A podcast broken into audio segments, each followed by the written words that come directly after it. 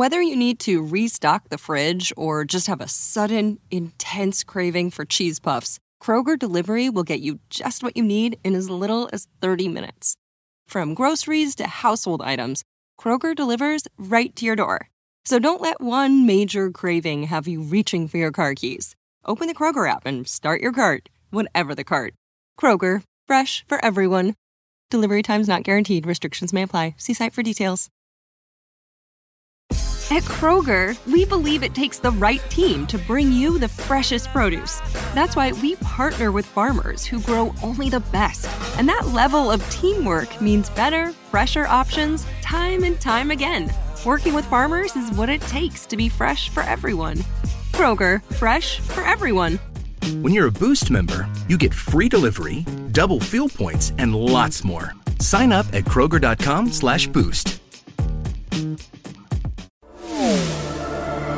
The X Zone Radio Show with Rob McConnell is largely an opinion talk show. All opinions, comments, or statements of fact expressed by Rob McConnell's guests are strictly their own and are not to be construed as those of the X Zone Radio Show or endorsed in any manner by Rob McConnell, Relmar McConnell Media Company, the X Zone Broadcast Network, its affiliated networks, stations, employees, or advertisers.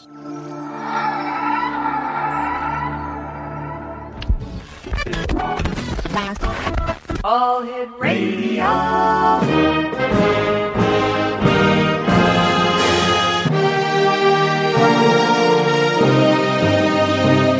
Welcome to the X Zone, a place where fact is fiction and fiction is reality. Now, here's your host, Rob McConnell. Welcome back to the Zone. Rob McConnell here. The Zone comes to you Monday through Friday from 10 p.m. Eastern until 2 a.m. Eastern from our studios in Hamilton, Ontario, Canada, exclusively on the Talkstar Radio Network and on Zone TV and shortwave. Our toll-free number is 1-877-528-8255. My email address is xzone at talkstarradio.com. You can chat with me live in our studios in Hamilton on MSN Messenger by using the MSN address talkstarradio at hotmail.com and our two websites www.xzoneradio.com and www.xzonetv.com where you can watch and listen to the show live. My guest this hour is Kevin Randle. He was born in Cheyenne, Wyoming, grew up in Denver, Colorado, and entered the Army in Texas. He learned to fly helicopters, had a tour in Vietnam as a helicopter pilot, and left active duty for college. He attended uni- the University of Iowa and upon graduation was commissioned into the Air Force Reserve. Kevin spent most of his Air Force career as an intelligence officer. In 1986, he was released into the inactive reserve. Kevin became interested in UFOs as a teenager and continued his studies after joining the Army. He served as a field investigator for APRO, one of the first to investigate cattle mutilations, and was the first to report an alien abduction from inside a home. His most important work has been in the Roswell UFO crash. With uh, Don Schmitt, he wrote the book UFO Crash at Roswell and The Truth About the UFO Crash at Roswell. He has also written the Roswell Encyclopedia. His other books included Project Blue Book Exposed, A History of UFO Crashes, Scientific Ufology, and The Abduction Enigma. Kevin Randle has appeared on numerous TV programs and many documentaries, and even appeared briefly, if you knew where to look, in the Showtime original movie Roswell. In the last few years, he has been serving as an officer in the National Guard, which includes a tour in Iraq. And Kevin Randle, thank you very much for joining us tonight. I'm certainly glad to have the opportunity.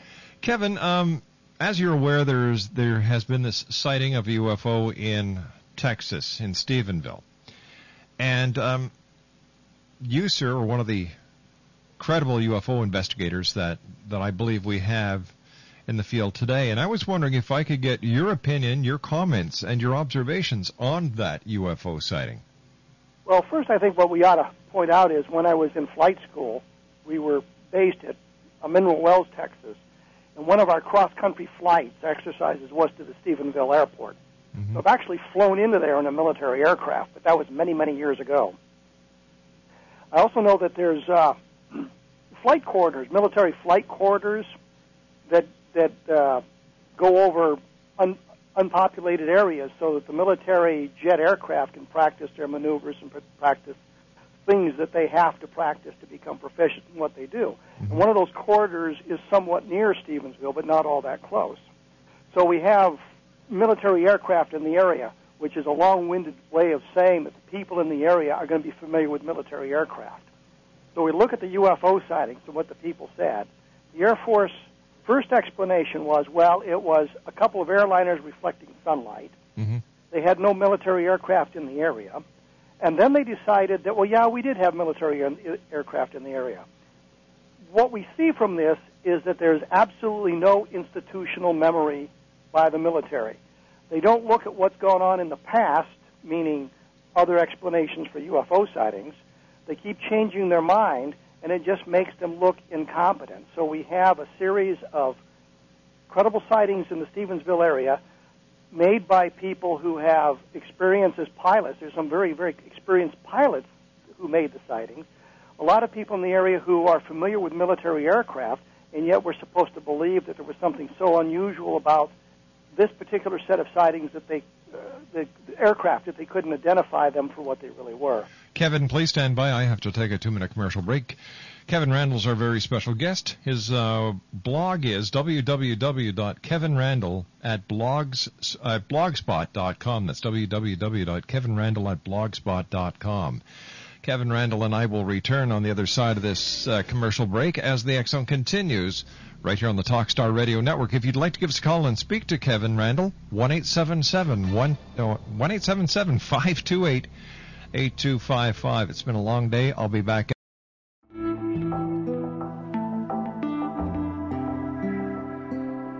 Take a step back in time and discover old Florida cuisine at Marsh Landing Restaurant in Fellsmere.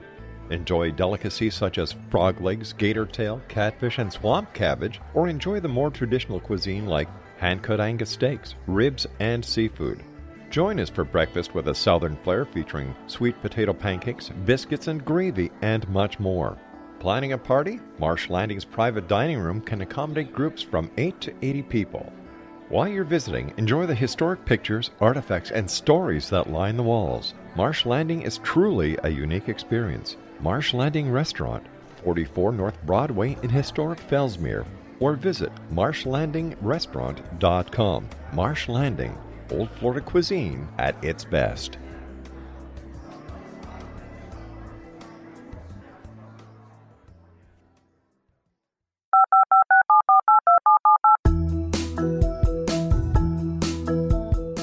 Did you know that when you're on the road with limited data or Wi Fi, you can still listen to the Zone radio show with Rob McConnell, The Science of Magic with Gwilda Wiyaka, X 1, Dimension X, Space Patrol, and every minute of the Zone broadcast network by calling 213 401 0080, courtesy of Audio Now.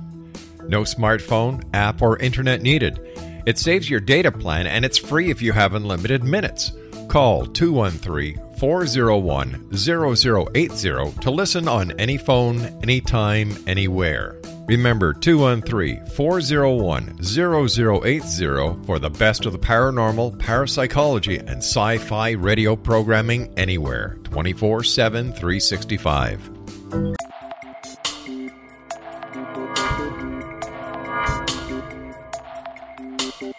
Are you interested in the paranormal, ghosts, UFOs, or psychic phenomenon? Join me, Tim Bartley, co host of Talking to Spirits with Lightworkers Tim and Justina, coming mid January 2017 to the XZBN. We will channel spirits live and talk to them, revealing all kinds of amazing information. Spiritual attachments will be found and removed on the show, and so much more. To find out when you can listen to Talking to Spirits with Lightworkers Tim and Justina, visit www.xzbn.net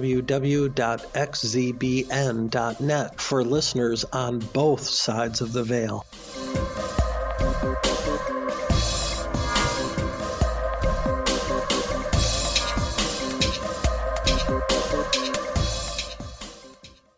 Kevin Randle's our special guest, and uh, Kevin, um, all right. So this this UFO that was seen by a handful of people in Stephenville. Uh, the military or the Air Force at first said it was a group of commercial airliners or two commercial airliners that were passing, and and it was the reflection. And and then they made an about face, and they said it was a military exercise of a number of F-16s. And it seemed that only this reversal was made after so many people um, were interviewed by the media, and they described seeing F-16s chasing this object. That's absolutely correct. Uh, Ken Cherry, who is the MUFON director there in Texas, mm-hmm. pointed out that that that's what he he believes to be the truth. That after these people in the area said that they'd seen F-16s pursuing these lights, that the Air Force said, "Well, yes, we did have some F-16s working in the area, and you've had a long day." Uh, but he also, what was important about that is mm-hmm. the uh, Stephenville is close to the Bush Ranch in Crawfordsville, and that the Air Force job is to investigate UFOs, meaning if there's something in the air that is unidentified, not where it's supposed to be, the Air Force has a mission to intercept that to identify it. Not the same thing as investigating UFOs, going out and talking to the witnesses but right. they're required they're required to intercept things in the airspace that, that are unidentified. So the Air Force is saying, well, we don't do that, except they do do that, and they're saying that we had nothing in the area except they did it did have something in the area, and they and they reversed themselves. So what we have is the same sort of thing that's been happening since almost the very beginning of the UFO phenomena, which is the Air Force or the Army Air Forces at the time mm-hmm. saying we don't do this stuff, and yet they're out there they're out there doing that, and the record shows that they've done it. They've made the same sorts of statements when we had the Phoenix Lights back in 1997. The Air Force said no, there were no military aircraft in the area; they weren't involved in this. And then they came out and said, "Oh yes, there was a, a Air Guard unit from Maryland dropping flares over Phoenix that we forgot about or we didn't know about." So they've reversed themselves on this quite a number of times, and it seems to me that the the intelligent thing for the Air Force to do is provide or, or educate somebody who would become their spokesman in a UFO oriented event to tell people, well, here's what we're doing to look into this to see what it is so they don't keep reversing themselves and making themselves look, look incompetent. Wasn't there also a number of reports that were put out when it, when uh, the Air Force uh, re uh, reopened or they issued a secondary report on the, what happened at Roswell? The Air Force originally came out and said they had a flying saucer. Mm-hmm. Then they came out and said, no, no, it's a weather balloon. These, these guys in Roswell, the, the number one atomic strike force, the only atomic strike force in the world at the time, were so incompetent they couldn't identify with a weather balloon when they, when they saw it. Then, as more interest was generated in the Roswell case, they, Air Force reinvestigated and said, well, it wasn't a weather balloon, but what it really was was a uh, weather balloon. And this time it was the pro- top, top secret Project Mogul balloon implying there was something special about the mogul balloons, but there was wasn't anything special about them. They were off-the-shelf weather balloons. The only difference was the balloons were strung together, so you had an array of balloons instead of just one balloon. You had a bunch of them. Project Mogul was highly classified. The purpose of it was classified, but the equipment was not. So it was so unimportant that that a few days after the Roswell case, the Air Force published pictures of one of the balloon launches, the Mogul balloon launches, at Holloman Air Force Base in Alamogordo, New Mexico. So we, we see this history of the Air Force saying one thing, changing their mind, and saying something else, and we can look at it time and time again. When Thomas Mantell was killed chasing a skyhook balloon in 1948, the Air Force said originally that it was the planet Venus. Then they decided, no, it wasn't the planet Venus, it was a balloon. Then they decided it was two balloons in the planet Venus. And what it really was was the skyhook balloon, which was a uh, Navy cosmic ray balloon that was made out of polyethylene, and it got to huge size and would would get up to 80, 90,000 feet in the atmosphere, so you could see it over a wide area. But the Air Force was so invested in explaining what happened to Mantell, they lost sight of what they were supposed to be doing, which was investigating the case to find out why the guy died. It was it was, was a tragedy that Mantell was killed, but the point is the Air Force made any number of investigations or explanations for it and kept reversing themselves. In fact, just before Life magazine published a big article on UFOs in uh, the 1950s, They called the Air Force and said, "Okay, we're talking about Mantell. You guys say it was Venus." And the Air Force said, "Yeah, that's that's our final explanation." And right after the publication of the article, the Air Force came out and came up with a balloon explanation. So they have a history of doing this, changing their minds, and all they really need to do is investigate the case and be honest with what they're finding. What do you What do you think they're actually finding, Kevin? I think there's there's a number of things going on here, and and one of the things is I think with the Roswell case, what happened there was they learned the answer early on, and they were sort of unhinged by this answer, and they kept it hidden. So there was a small group of people who knew the truth, and there was a larger group of, of people who were out there supposedly searching for the truth, unaware of what had happened at Roswell. So you have people like Ed Ruppelt, who in the early 1950s was the chief of Project Blue Book, the Air Force investigation, doing a real job trying to learn something. And then you have a larger group of people who took over after Ruppelt, whose job it was to explain UFOs regardless of what the situation really was. So you've got that going on, but the Air Force has never gotten together to coordinate this whole thing so they could say, they would have someone who would say, yes, we're looking into this. We'll let you know as soon as we have an explanation. So they wouldn't end up saying one thing on one day and having somebody else say something else a day or two later. They would coordinate the effort which is what I mean by not having an institutional memory. So we get the same sorts of mistakes made over and over again by the Air Force. Sounds like they need a course in uh, PR. Yes, I, I think that that's exactly what they need. And they, they at one time were doing that. Back in the early 1950s, they had a, a UFO desk at the Pentagon, and Al mm-hmm. Chop, who was a civilian, was actually running that sort of thing. And he was responsible for putting out the press releases about UFOs. The stuff didn't come from Blue Book in Ohio or from uh, other military entities in the Pentagon. It came through this UFO desk, and, and they discontinued that. So what we end up with is this idea, even if the Air Force is being completely honest about how things were going on in the Stephenville area, they begin to look incompetent yep. because they keep changing their mind. And all they really need to do is take a step back, take a deep breath, and look at the information and then say, okay, here's what we know now. Kevin Randle's our special guest. His website is blogspot.com. Kevin, uh, I was watching some of the uh, video that somebody took of this um, this object in the night sky on January the eighth, and one thing that struck me very funny. It had top and bottom navigational uh, lights going on and off, and is this normal for a UFO to have the same navigational light configuration uh, that an aircraft would have? Phil Klass used to say that if you wanted, if the UFOs wanted to hide in our atmosphere, turn off the damn lights. Yeah. Which is a good point. But another way to hide is put the navigational lights on, and an awful lot of times there are people who see things and aren't aware of all the lights that are on aircraft, and sometimes they're fooled. Mm-hmm. Now, looking at this stuff, there's a fellow named James Fox who is responsible for some of the video footage or has been investigating it, investigating it. And he has said that, that an awful lot of the pictures and some of the other footage that, that he has seen clearly is, is explainable, but there is one piece of video footage that is currently undergoing investigation or continued investigation, which is the way things should be. If mm-hmm. you've got it identified, you know what it is, you tell the people what it is. And if you're pro UFO and it shows to be a mundane object, you tell them anyway. If you're the military or someone who wants to hide information about UFOs and you've got a good explanation, you put it out there. But uh, and, and you continue to do the research until you find out answers for everything, rather than uh, the rush to judgment that we see too often in UFO investigations. And I think the, the uh, MUFON group in Texas is doing that. They're answering the questions as they're put to them by the media, and they're also making it clear that it's an ongoing investigation. They're talking to the witnesses, they're looking at the photographs that have been submitted, they're looking at the videos.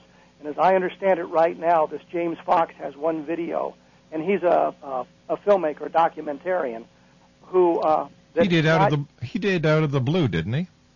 Yes. Yeah. And and there's one one video footage that he's intrigued by. So what we need to do is take a step back and say, well, let's take a look at that and see if it does show anything unusual, or or can we explain it? the, the thing that the thing that is frightening in today's environment, any kid with a computer and a digital camera can make a whale of a fine um, faked. Uh, yes, CGI. It's yeah, movie movie of, of a UFO or a mm-hmm. picture of a UFO. Back in the early 50s, when we got some of the, the first movies and some of the best evidence that we that we retrieved, the Montana film uh, taken in 1950 and the Tremonton, Utah film taken in 1952, those capabilities didn't exist. So that's why those things are kind of more exciting for UFO researchers because the technology didn't exist. But today, anybody can make a just a, a very good-looking fake UFO film, and there's really no way way to to be certain that it hasn't been faked. But I think Fox deserves some um, credit for for taking a good look at this stuff to see if he can determine whether or not it has been faked. Kevin Randle's our special guest. Please stand by, Kevin. You and I have to take a commercial break at the bottom of the hour.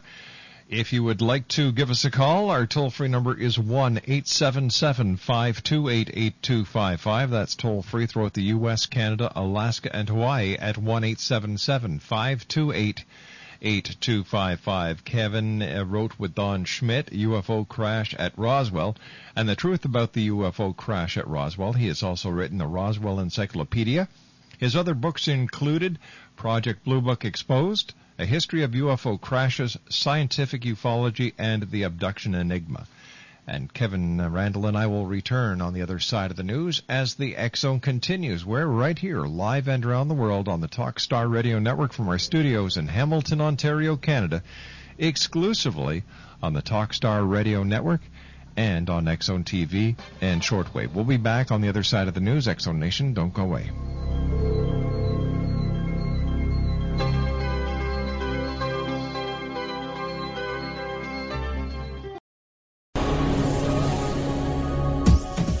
This is the Zone Broadcast Network, broadcasting worldwide on broadcast affiliates and satellite program providers, including CNN Broadcast Network, Sirius Satellite Network, Star Media, Good News Radio Network, Angel Broadcast Network, Wiki Broadcast Network, and WPBN TV. For more information on the X Zone Broadcast Network, visit us at www.xzbn.net.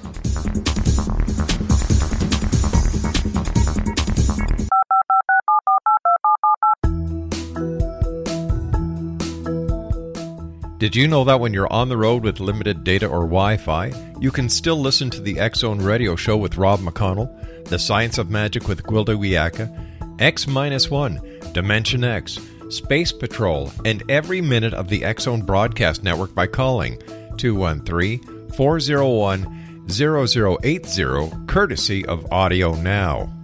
No smartphone, app, or internet needed. It saves your data plan and it's free if you have unlimited minutes. Call 213 401 0080 to listen on any phone, anytime, anywhere. Remember 213 401 0080 for the best of the paranormal, parapsychology, and sci fi radio programming anywhere 24 7 365. Welcome back, everyone. Kevin Randle is our very special guest. And Kevin, thank you very much for coming on the show tonight in such a short notice. I sincerely appreciate it. Well, that's no problem. All right, Kevin, we're talking about UFOs. We talked about uh, the UFO over Stephenville, uh, Texas.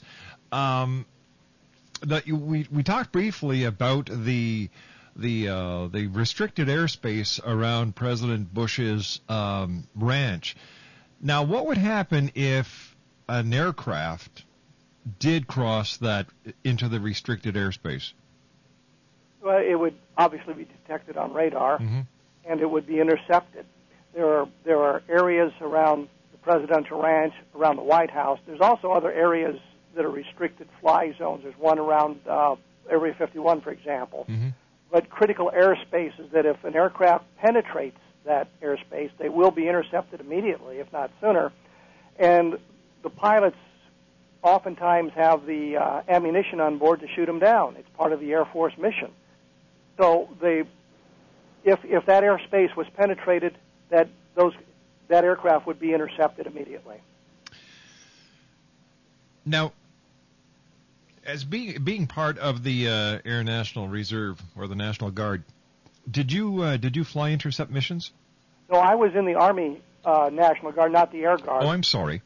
Well, I, I understand my career was bizarre because I started out on active duty in the Army. I went into the Army Guard, then I went to college and got a commission in the Air Force, and Right. the Air Force Reserve, and then I went back into the Army National Guard after 9/11. So my career is kind of bizarre in that respect. But well respected. Well, I appreciate that. Um, do you see any, similarity between what happened at Roswell, New Mexico, and you and Don Schmitt have written uh, a, a book? I've seen both of you on Discovery Channel, and what is happening in Texas? The difference is, in, in Roswell, we had a crash of something. Mhm. Nobody disputes that. It's the interpretation of what that debris really was. In Texas, we've only had sightings, and there may be a piece of videotape. To look at UFO investigation, what you want are chains of evidence, meaning meaning that you the, the, the witnesses is one chain of evidence, the photographs is a second chain of evidence. Right. If we if we look at some of the other cases, we have multiple chains of evidence.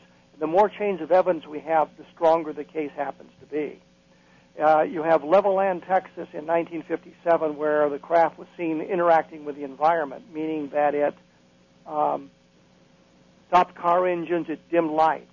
There were any number of reports from the area. At, at, at last count, there was like 15 separate reports in the space of an hour, hour and a half around Levelland, Texas. The Air Force investigation said, no, we could only find three witnesses. In the Air Force investigation, if they didn't interview the witnesses, they don't exist, regardless of what evidence you may have. Mm-hmm. But you have the multiple chains of evidence. You had a number of law enforcement officers who saw it. You had the air, the object interacting with the environment, and you had the object land near Levelland leaving a burned area. So there's a separate chain of evidence. So you have all of this going on, a perfect opportunity to determine what exactly is, is happening.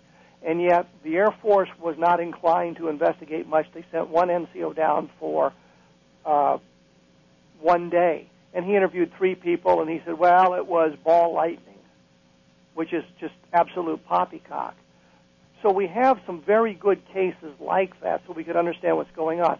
When we look at what happened in Texas, we have at least two chains of evidence, which would be the eyewitness testimony, and then separately we have the videotape, which may or may not prove out to be a very good piece of evidence. So we've got to look at it in that context. So Roswell is a little bit different because we have the crash of it, we have an obvious cover up. In, in Stephenville, we have sightings and we have a possible cover up. We also might just have a, a, another example of incompetence by the people who are attempting to explain the thing away. Is it possible, Kevin, that what people saw was actually a top secret military new prototype craft? I would say no, but only for this reason. When you're testing an aircraft, a prototypical aircraft, mm-hmm. you don't test it over areas where people are going to see it.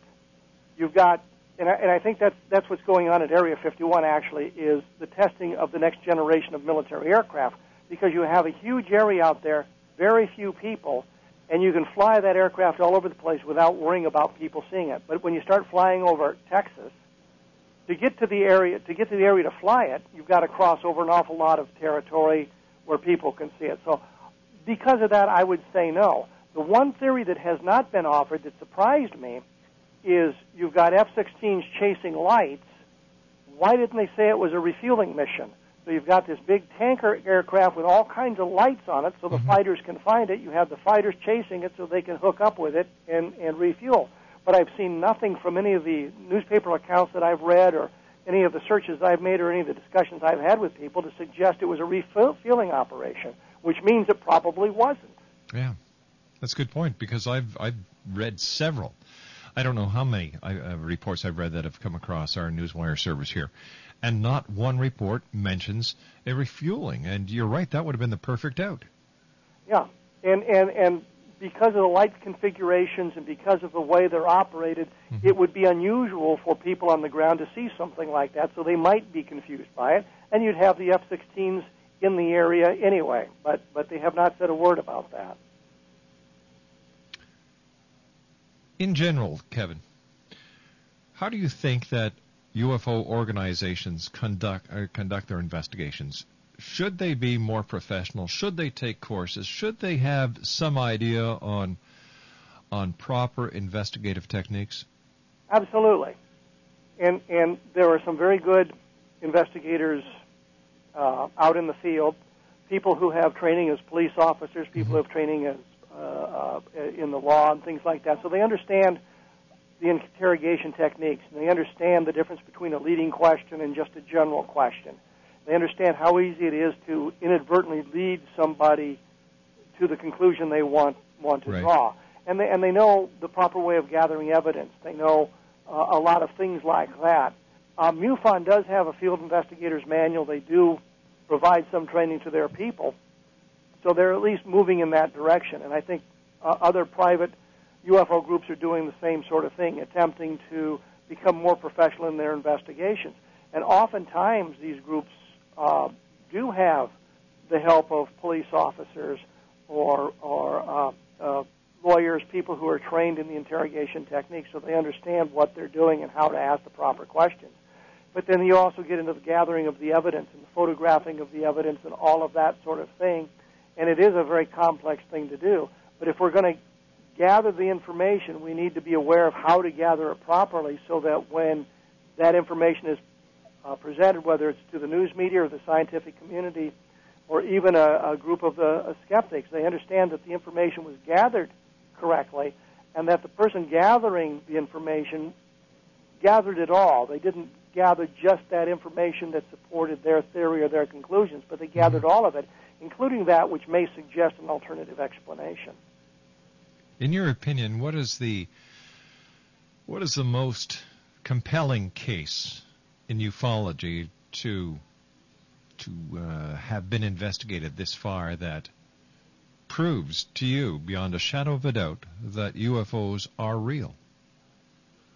I'm I'm inclined to suggest the Roswell case, but only for one reason, and that was because I was able to talk to Edwin Easley, who was the provost marshal in Roswell back in 1947. Mm-hmm and the information that I, I, I got from him and the way he provided that information suggests something extremely unusual to me and suggested suggested it was the extraterrestrial. And then we look at some of the other evidence from, from General Exon and other military people who are involved in it is, is very interesting.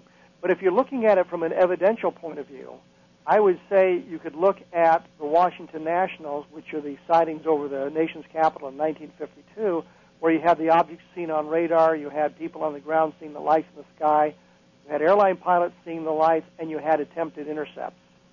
And some of the intercepts, uh, uh, uh, to quote Dewey Fournet, who was an Air Force officer in one of the radar rooms at the time of, of one of the intercepts, said it got real hairy. And we have an opportunity, or have had an opportunity to get information from two of the pilots involved in the intercepts. So you have the multiple chains of evidence in that way, and that's a very compelling group of sightings because you had the objects seen on various radars at various locations at the same time, and you had the visual sightings by the pilots in the air or the people on the ground. It, it's a very compelling case. And third, I would say uh, the the Levelland case because we had the object interacting with the environment. We had multiple witnesses in multiple locations, unknown to one another, reporting their sightings and the electromagnetic effects on their vehicles mm-hmm. to the sheriff in Levelland uh, before the media publicized the sightings. So you have some very good cases like that. Photographically, I would say McMinnville because you've got an object seen in the sky. It's photographed. It's clearly no conventional aircraft. It's, it, it, it's either a craft from another world or it's a hoax. There is no middle ground there and the evidence suggests that it's a real object. It is not a hoax. You wrote a book about a history of UFO crashes. Uh, how many UFO crashes have actually occurred on this planet? If you look at the listings that, that people have said, you, we were up to two or three hundred, which is just absolutely ridiculous. Some of those reports are of single witness events. My mm-hmm. father told me about this. I saw something strange. So we can pretty well eliminate those. Some of them um, are uh, astronomical phenomena, meteoric in in in uh, content. People saw a meteor that fell to the ground and didn't understand what it was. Right. But if we're looking at it from the point of view of things that where there's very good evidence, there's there's four or five that we can look at. Um, one of them being Roswell, of course. There's the uh, Las Vegas event from 1962, where you have literally hundreds of witnesses all over the United States, uh, western parts of the United States, partic- particularly Utah, uh, Nevada, uh, seeing seeing the object. It makes a big, huge looping turn near Reno, and was seen to explode in the sky uh, east of uh, Las Vegas. And you even had the sheriff send out his search and rescue team because they thought it was some kind of an aircraft accident. And of course, that that never happened. But you also had uh, people in, a, in in various locations uh, tracking the thing on radar. You had pilots seeing it. You had a lot of people on the ground. Uh, there was the Shag Harbor event that Chris Styles and Don Ledger investigated up in Canada, which is the subject of any number of UFO documentaries where the thing was seen to fall into the the ocean, and the Canadian Navy responded looking for the thing, and there's even a photograph of the object in the sky before it hits the ground. It, and that's a very compelling case. That may not be a crash, but more of a sort of a water landing, and the thing was submerged for four or five days before it was uh, before they lost track of it. So you've got those events that are, I think, very very compelling.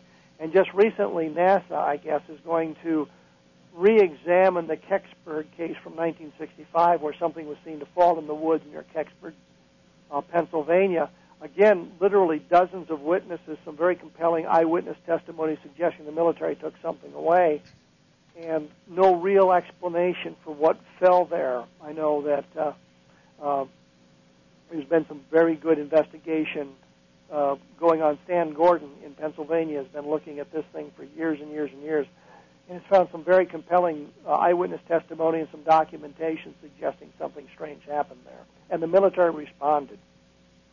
Is it possible that Kecksburg was something like what is happening today with a spy satellite falling out of the sky and the military retrieved it because it was of a foreign origin? And and that would be one of the missions under Project Moondust, which Mm-hmm. is a mission that the, the again the Air Force denied they actually had Yeah. until the documents were presented that said Moondust existed. Moondust was to uh, recover um, returning space debris of foreign manufacture, which of course could mean extraterrestrial. The, the, the problem with Kecksburg being something like that is there is no record of that. There was some talk about it being the possibility of a Cosmos 96 satellite whose orbit decayed about the time of the Kecksburg sighting, but apparently all the debris had fallen 12 hours before Kecksburg. So, so that doesn't seem to be uh, an explanation. But if it had been something like that, certainly the military would have moved in, and certainly the military would have recovered the thing and tried tried to take it out of there. Kevin, Without- please stand by, sir. You and I have to take our final break for this hour. My special guest this hour, Kevin Randle. His website, www.kevinrandle at blogspot.com. Kevin with Don Schmitt uh, authored UFO Crash at Roswell and the Truth About the UFO Crash at Roswell. Kevin also wrote the Roswell Encyclopedia. His other books included Project Blue Book Exposed, A History of the UFO Crashes, Scientific Ufology, and the Abduction Enigma. I'll be back on the other side of this break as the Zone continues live and around the world from our studios in Hamilton, Ontario, Canada, right here on the Talkstar Radio Network. This is the X Zone Broadcast Network, broadcasting worldwide on broadcast affiliates and satellite program providers, including CNN Broadcast Network, Sirius Satellite Network, Star Media, Good News Radio Network, Angel Broadcast Network, Wiki Broadcast Network, and WPBN TV. For more information on the X Zone Broadcast Network, visit us at www.xzbn.net.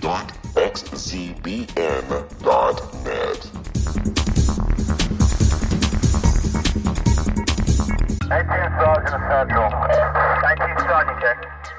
Officers on the scene. Hi, I'm Larry Lawson, host of Paranormal Stakeout. With over 36 years in law enforcement, I have learned a few things. The most important is the proper gathering and preservation of evidence is vital to putting the bad guy behind bars. It's no different in the world of paranormal investigation. Whether it's the search for the afterlife, cryptozoology, UFOs, and extraterrestrials, how we gather the evidence, preserve that evidence, and present it to a jury of our peers will make the ultimate difference in proving the existence of worlds and entities that are beyond our imagination. Join me, Larry Lawson, every week on Paranormal Stakeout when, along with my guests, we'll take a journey to prove with indisputable evidence what man has struggled to believe for centuries. Go to xzbn.net for the broadcast schedule and check me out at paranormalstakeout.com.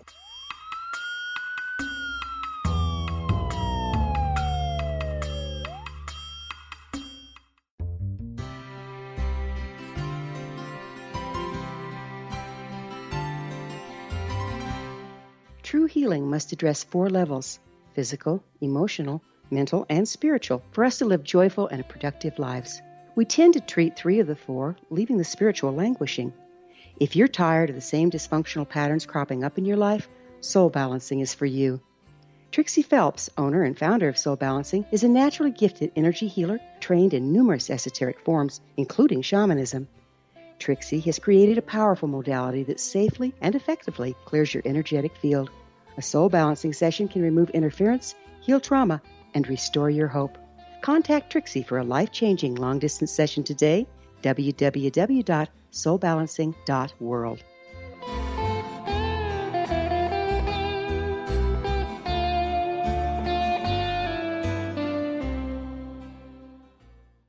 Kevin Randle's our special guest, and uh, first of all, Kevin, thanks very much for joining us tonight and uh, helping shed some light on this on this uh, mystery that occurred over Stephenville, Texas, on January the eighth. Now, Kevin, maybe you can give our listeners some idea of what they should do, what they should make note of when and if they see a UFO. Well, one of the things they ought to do is, is get a good idea of what time it was, the direction to the to the object, uh, north, south, east, or west. Uh, anything unusual they see in the area, if they can get a, if they think about it, get a um, time check on, on exactly when it happened. And in today's world, with the ubiquitous cell phone with a camera in it, uh, take as many photographs as you can. And in fact, one of the things I always suggest, if if you have enough um, presence of mind to do it, is take a photograph of the object's moon, move 10, 15, 20 feet away, and take another photograph of the object. And what you're doing is making sort of a stereoscopic picture, and that might give people an opportunity to triangulate and give an idea of the size of the object and the distance to it, so that we can determine exactly how big it big it is, how far away it is, and that could give us some very valuable information about what what the sighting is, and might help us to determine exactly what UFOs are. Kevin, in your opinion, do these UFOs pose a threat to mankind on this planet? I would say no, simply because they've been around uh, in the modern era, era since 1947, so it's more than 60 years ago. And if there was any kind of threat posed by them, I think it would have manifested itself long ago, unless they're incredibly long-lived people and they're still doing a reconnaissance before the attack. But I would I would say that if there's anybody who's been injured by a UFO, it's probably more the result of, of an accidental exposure to some sorts of radiation and that sort of thing than anything malicious on the part of the uh, uh, occupants of the craft. Any speculation on why they're here? I would think that if you've discovered a planet that has a uh, technological civilization growing on it, you have an opportunity to study the, study the evolution of that civilization. That might be one of the things you're doing. I mean, we have any number of scientists who go out into the world to this, study all sorts of things, mm-hmm. and that might it might be as something as simple as that. They're just uh, studying the uh, evolution of human civilization. Kevin, again, thank you very much for joining us. Always great having you on the show, and I look forward to the next time when you and I meet here in the X Zone. I uh, can't wait. Good night, Thank sir. Thank you. Kevin Randle, www.kevinrandle at blogspot.com. You see, he is what I call a ufologist. He has experience, he has knowledge, he he's he's credible. In the article I did today, I said there are few credible ufologists. in my book, Kevin Randle is on that few side. When we come back from the news at the top of the hour at six and a half minutes past, we will be joined by Ruth Hoskins. We're going to be talking about dream incubation. And that is on the other side of the news. Now, I also had, let me see if I can find it here. Oh, gosh, I wanted to share something with you folks tonight. No, I can't find it right now. I will find it over the news at the top of the hour. Uh, once again, Project Blue Light is up and running. www.projectbluelight.net. And we will be adding stories to it on a regular basis. And if you would like to have your website linked to Project Blue Light and would like us to list your website, simply go to www.projectbluelight.net and click on the contact uh, button, and we'll be glad to uh, see that your website is marked in our link site. I'll be back on the other side of the news with Ruth Hoskins as the Zone continues right here live and around the world from our studios in Hamilton, Ontario on Talk.